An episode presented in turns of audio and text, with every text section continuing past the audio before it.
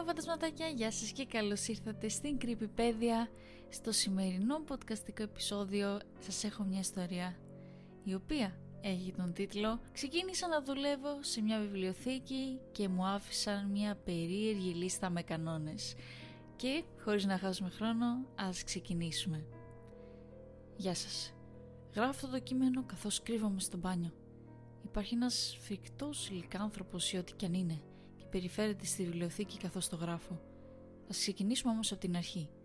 Ήταν πρωί όταν ξύπνησα, ο ήλιος έλαμπε και όλα γύρω μου ήταν χαρούμενα, εκτός από μένα φυσικά. Ήταν Δευτέρα όταν έκανα ένα μπολ με τα αγαπημένα μου δημητριακά και κάθισα να αρπάξω το κινητό μου. Σκρόλαρα και σκρόλαρα όταν είδα μια υπενθύμηση που έγραφε ότι πρέπει να πάω στη βιβλιοθήκη στις 8.30 το πρωί για μια συνέντευξη για δουλειά. Ξέχασα τελείως τη δουλειά. Δεν υπήρχε άλλος χρόνος για δημητριακά, έπρεπε να πάω εκεί πέρα. Οπότε κατέβηκα βιαστικά τις σκάλες και άνοιξα την πόρτα. Έτρεξα φαντάσου τόσο γρήγορα που ξέχασα ότι ήταν ακόμα χειμώνας. Οπότε γλίστρισα λίγο στο πάγο, αλλά έτρεξα στο αυτοκίνητό μου. Άνοιξα την πόρτα, έβαλα μπροστά τη μηχανή και πήρα το δρόμο για τη βιβλιοθήκη. Με το ζόρι έφτασα εγκαίρω. Άνοιξα την πόρτα της βιβλιοθήκης και έτρεξα μέσα. Είδα μια πόρτα που έγραφε Διευθυντής Πότε την άνοιξα; Στο γραφείο καθόταν ένα άτομο. Μάλλον ο διευθυντής, υποθέτω. Σηκώθηκε και με χαιρέτησε.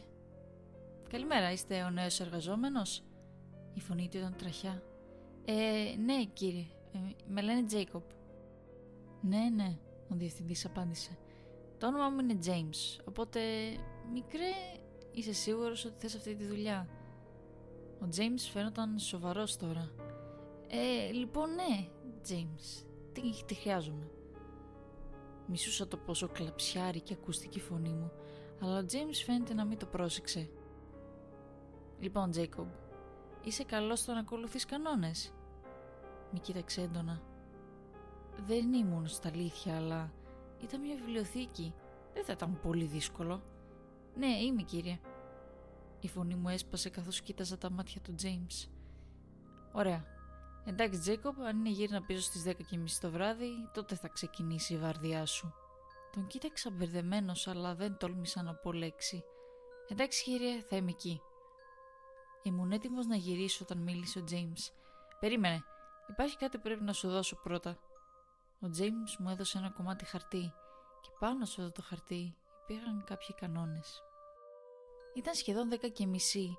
Έπρεπε να πάω στη δουλειά μου σύντομα δεν μπήκα καν στον κόπο να διαβάσω τους κανόνες. Κοίταξα το ρολόι μου καθώς έγραφε 10 και 25. Βγήκα από το σπίτι μου, μπήκα στο αυτοκίνητο με τους κανόνες στο χέρι. Χλέβασα το πόσο παράξενο ήταν αυτό. Μάλλον δεν θα ήταν κλειστή η βιβλιοθήκη τέτοια ώρα. Κοίταξα τη λίστα με τους κανόνες και αποφάσισα ότι θα τους διάβαζα όταν θα έφτανα στη βιβλιοθήκη. Λίγα λεπτά αργότερα είδα αυτή την παλιά βιβλιοθήκη. Φαίνονταν ακόμα χειρότερη τη νύχτα τραγισμένα παράθυρα, το ξεθοριασμένο χρώμα και το καφέ γρασίδι γύρω από το κτίριο. Η βιβλιοθήκη ήταν πάντα ανατριχιαστική. Γι' αυτό δεν την πλησιάζα ποτέ όταν ήμουν παιδί. Αλλά τώρα έχω δουλειά σε αυτήν. Άνοιξα τις πόρτες της βιβλιοθήκης και κάθισα στο γραφείο. Πήρα τους κανόνες και τους κοίταξα γελώντας καθώς τους διάβαζα. Κανόνας νούμερο 1. Αν έρθει πελάτης, δώσε το τι θέλει. Συνήθως θα ζητήσει μια κόκκινη κορδέλα. Αν σου ζητήσει αυτό, τότε κοίταξε κάτω στο αριστερό σιρτάρι και να του τη δώσεις. Και αν ζητήσει ένα βιβλίο, υπέγραψέ το όπως θα έκανες με κάθε πελάτη. Κανόνας νούμερο 2. Ποτέ μη κοιτάς τα μάτια ενός πελάτη. Αν το κάνεις θα προσπαθήσει να πάρει τα δικά σου. Αν κοιτάξεις τα μάτια του, πρέπει να πάρεις λίγο νερό και να το ρίξεις πάνω του. Αυτό θα τον κάνει να ουρλιάζει και θα εξαφανιστεί. Κοίταξα ψηλά όταν άκουσα μια πόρτα να ανοίγει. Ήταν ένας πελάτης. Έκανα το λάθος να κοιτάξω τα μάτια του. Τα μάτια του πελάτη είχαν ένα βαθύ κόκκινο χρώμα. Δεν υπήρχαν κόρες ή ήριδες. Μόνο ένα κόκκινο χρώμα. Ούλιαξε και έπεσε πάνω στο πάγκο. Δώσε μου τα μάτια σου. Η φωνή του ήταν βραχνή, σαν να μην είχε μιλήσει ποτέ για χρόνια. Κοίταξε γύρω μου και βρήκα ένα μπουκάλι νερό. Το άρπαξα, άνοιξα το καπάκι και πέταξα νερό στο πρόσωπο του πλάσματος και αυτό τσίριζε. Το σώμα του άρχισε να βγάζει καπνούς. Η μυρωδιά ήταν φρικτή. Το μόνο που είχε απομείνει από αυτό το πλάσμα ήταν η μυρωδιά. Έτρεξα πίσω στο γραφείο και διάβασα μερικούς ακόμα κανόνες, αλλά αυτή τη φορά τους πίστεψα. Κανόνας νούμερο 3. Αν ακούσεις έναν ήχο από την πόρτα του διευθυντή, άνοιξέ την και πες «Κύριε, παρακαλώ σταματήστε». Ο ήχος του ξυσίματος θα σταματήσει. Δεν θα επιστρέψει μέχρι την επόμενη μέρα. Κανόνας νούμερο 4. Αν ακούσεις ένα γάβγισμα από έξω, κρύψου σε οποιοδήποτε δωμάτιο και κλείδωσε την πόρτα. Αν κάνεις θόρυβο, θα σε πιάσει. Το πλάσμα είναι τυφλό και θα φύγει το επόμενο πρωί. Αναστέναξα και κοίταξα τα βιβλία γύρω μου. Άκουσα μια πόρτα να ανοίγει και παραλίγο να ουρλιάξω. Ήταν ένας άλλος πελάτης. Κοίταξα τα πόδια του. Δεν κοίταξα ψηλά αυτή τη φορά. Με συγχωρείτε κύριε. Μπορείτε να μου δώσετε μια κόκκινη κορδέλα; Η φωνή του ακουγόταν σαν ανθρώπινη. Αλλά τα πόδια του αντί για νύχια είχε τεράστια γαμψά νύχια. Πρέπει έτσι όπως τα βλέπουν ήταν περίπου ένα 80 στο ύψος. Ναι, φυσικά, είπα καθώς το χέρι μου έτρεμε, άνοιξα το κάτω αριστερό σιρτάρι και πήρα μια κόκκινη κορδέλα. Την έδωσα σε αυτό το πράγμα, αυτό το on και μου έδωσε μερικά κέρματα. «Σας ευχαριστώ κύριε», είπε και βγήκε από το δωμάτιο. Όμως άκουσα έναν ήχο από το δωμάτιο του διευθυντή. Σηκώθηκα. Μισώ τη δουλειά μου. Γκρίνιαξα και άνοιξα την πόρτα. «Κύριε παρακαλώ σταματήστε». Το πλάσμα τσίριξε και άκουσα βήματα να υποχωρούν. Τότε ήταν που άκουσα ένα γάβγισμα και τον ήχο από γυαλί που σπάει. Έψαξα για το πλησιέστερο δωμάτιο και κλειδώθηκα εκεί. Το πλάσμα πρέπει να με άκουσε και να έτρεξε προς το μέρος μου. Έτρεξα στο μπάνιο πιο μέσα και κλείδωσα την πόρτα πίσω μου. Άκουσα ένα γρίλισμα που ακολουθήθηκε από έναν κρότο. Το πλάσμα προσπαθούσε να μπει μέσα. Και εδώ είναι που πρέπει να τελειώσω την ιστορία μου. Ήξερα ότι δεν έπρεπε να πάρω αυτή τη δουλειά. Αυτή η δουλειά ήταν ένα εφιάλτης. Το τηλέφωνό μου είναι έτοιμο να σβήσει από μπαταρία και δεν διάβασα καν όλους τους κανόνες. Δεν θα κάνω τίποτα μέχρι να ξημερώσει. Ο διευθυντής είπε ότι θα επιστρέψει στις 6 και αυτό είναι 3 ώρες μακριά. Η δουλειά μου θα είναι δύσκολη. Πάμε στο part 2 αυτής της ιστορίας. Είναι τέσσερις τα ξημερώματα και το γάφισμα έχει σταματήσει, όμως φοβάμαι να ανοίξω την πόρτα.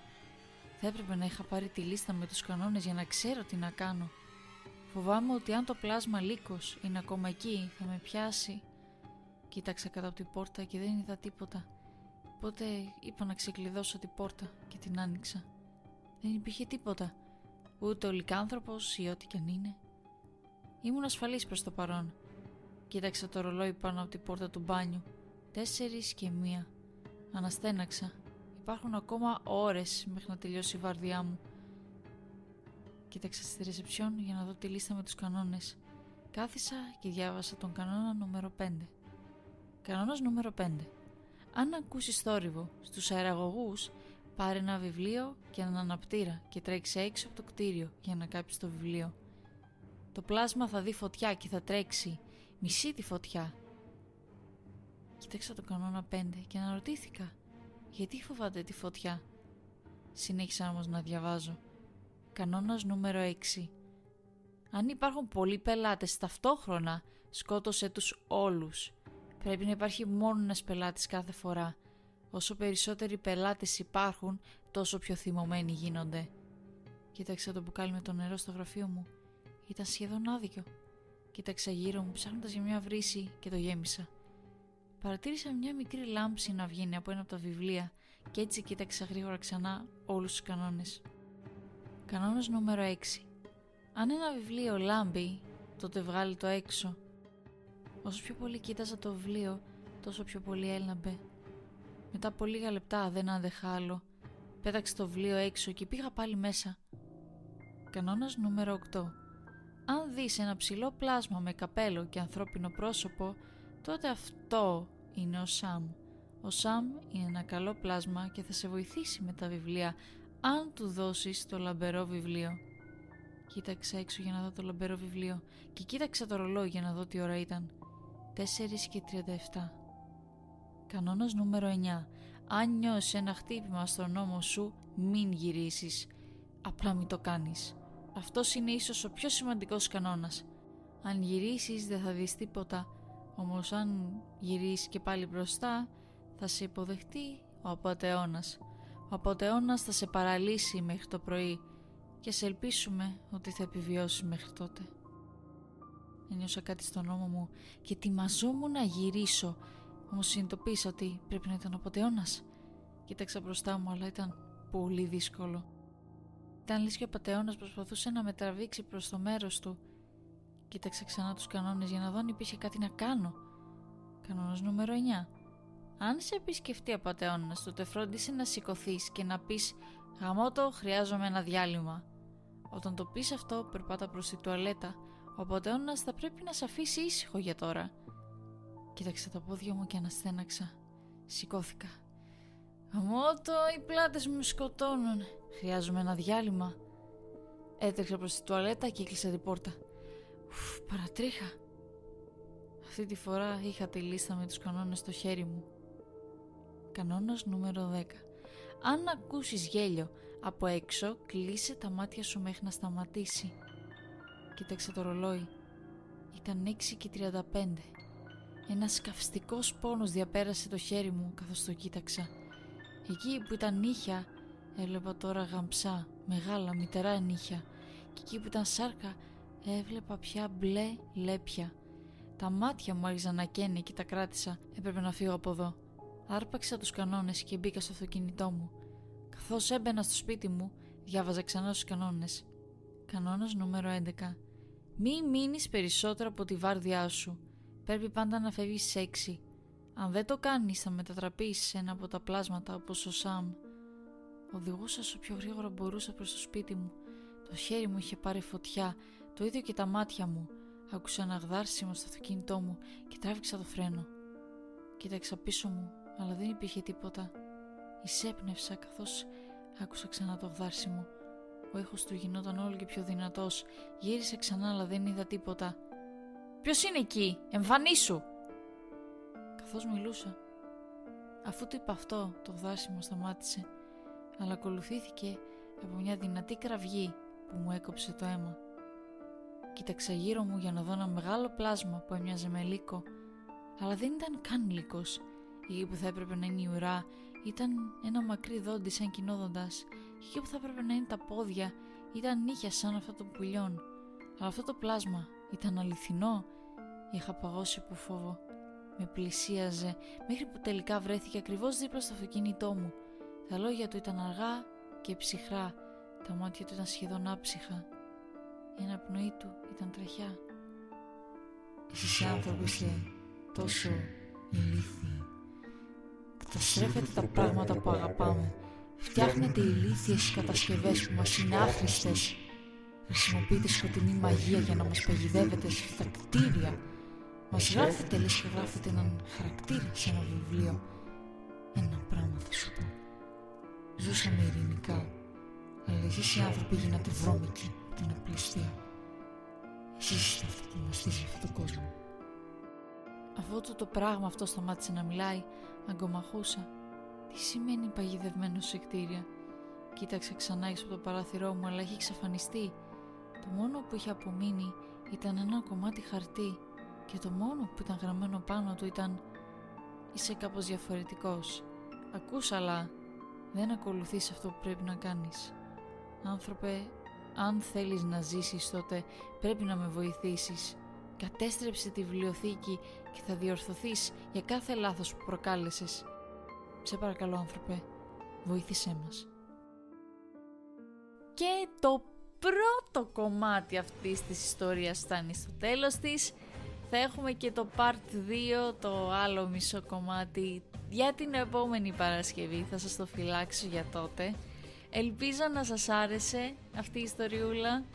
Και χάρηκα πολύ όταν είδα ιστορία με κανόνες, λέω εντάξει. Ωραία, εδώ είμαστε, να είμαστε, αυτό έχω, αυτό θα σας πω. Ελπίζω όμως να άρεσε και σε εσάς, να σας φάνηκε έτσι ενδιαφέρουσα αυτή η ιστορία και ωραία εννοείται επειδή υπάρχουν κανόνες για να τους πάμε, γι' αυτό υπάρχουν. Ε, Χάρηκα πάρα πολύ που καθίσατε και με ακούσατε. Σας ευχαριστώ πολύ που αφιερώσατε χρόνο. Σας εύχομαι να έχετε μια φανταστική, τρομερή, υπέροχη μέρα. Σας ευχαριστώ και πάλι πάρα πολύ για την υποστήριξη. Θα τα πούμε την επόμενη Παρασκευή σε ένα νέο επεισόδιο της Κρυβιπέδια και μέχρι τότε να είστε καλά και να προσέχετε. Bye bye!